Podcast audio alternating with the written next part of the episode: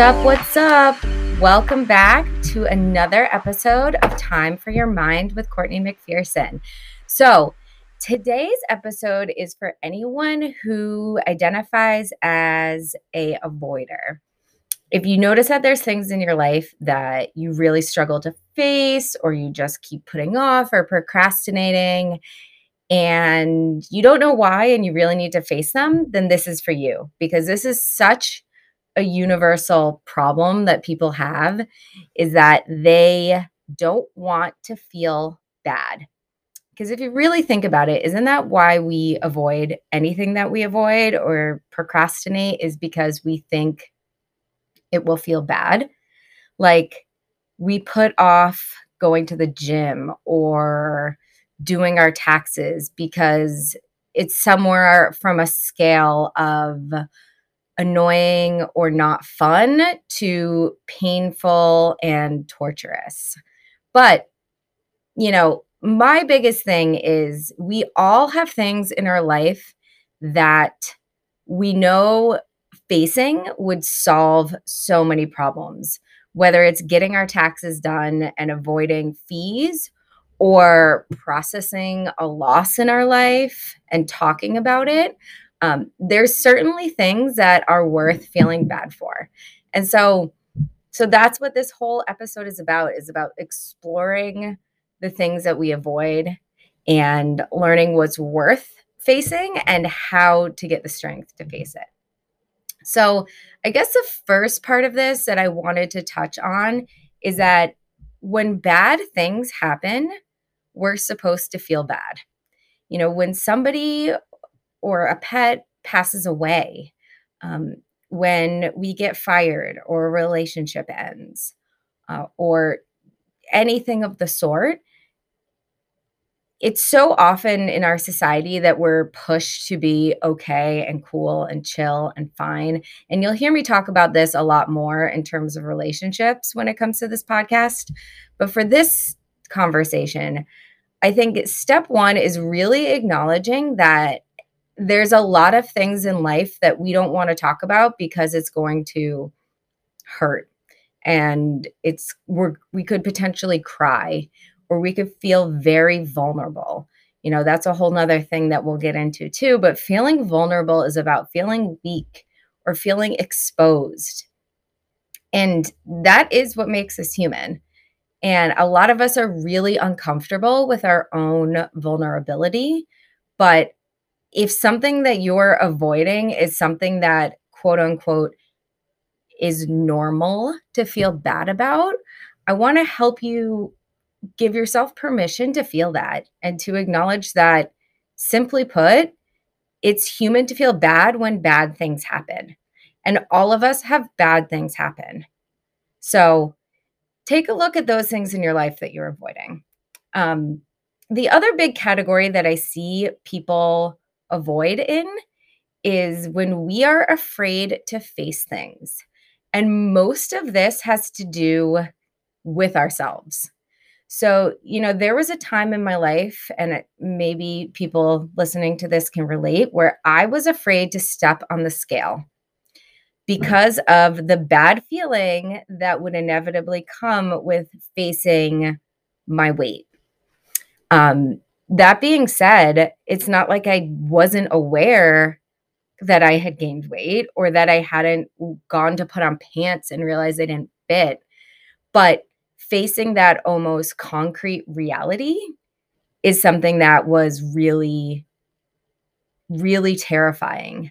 Um, I know people who struggle to open text messages if they think somebody's mad at them or open a bill. You know, these are a lot of common examples. Or have a conversation with somebody who has done something wrong to you. And all of this, all of the things that these examples have in common is that we are afraid to feel bad. You know, a lot of my friends struggle to talk to me about how they really feel about relationships because they're afraid to show that they're sad about things or they're insecure or they're really afraid that no one will really like them. But that's a core belief. And and we don't like these things about ourselves. But i challenge you today to really ask yourself how bad is feeling bad?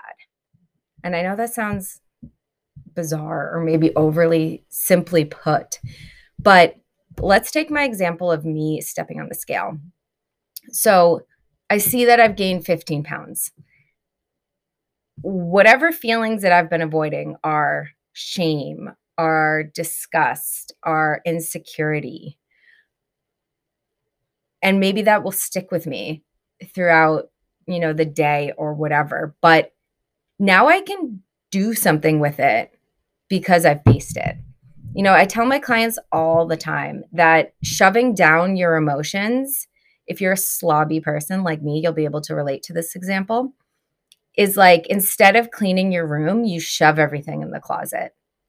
And whether you shove everything in the closet in five minutes or you take the time to fold every article of clothing and put everything away and throw stuff away or donate and you take the time to do it the right way, you get a quick, similar result, right? Like your room looks clean from the outside, but you know there's a bunch of crap behind that closet door.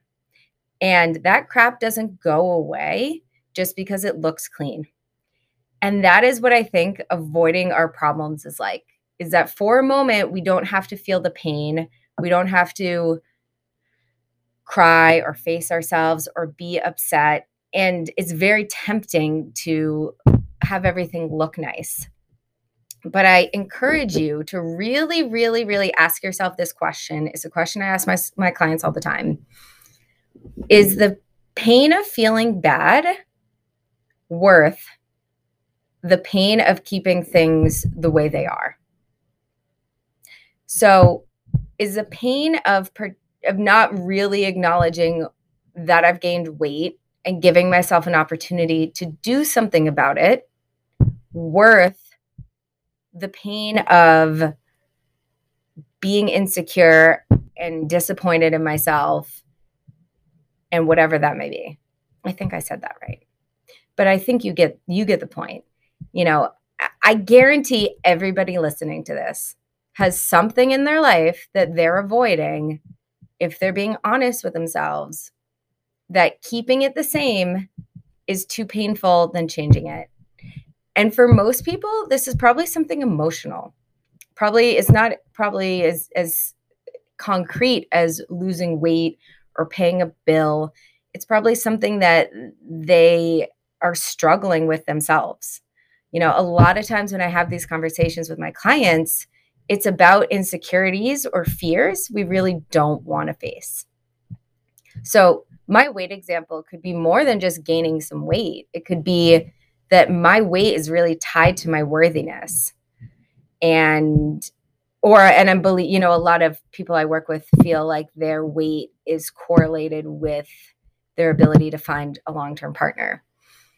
And or you know it's processing a breakup or it's exploring the loss of a loved one or talking about their intelligence compared to other members of their family so a lot of times the things that we don't want to face are really deeper down, but I guarantee in some way that's actually holding you back. So even if you want to make this a little journaling exercise, do it in a locked note section in your phone so nobody can read it. It can really, really, really be a game changer. And if you do discover that there's things that you really are insecure about, um, my self assurance course on starboardgrowth.mykajabi.com is a wonderful way to explore the things that you know about yourself that are true to kind of combat the things that you want to change. Because facing how you feel and allowing yourself to feel bad and not being afraid of feeling bad and just sitting with it, it actually gets easier.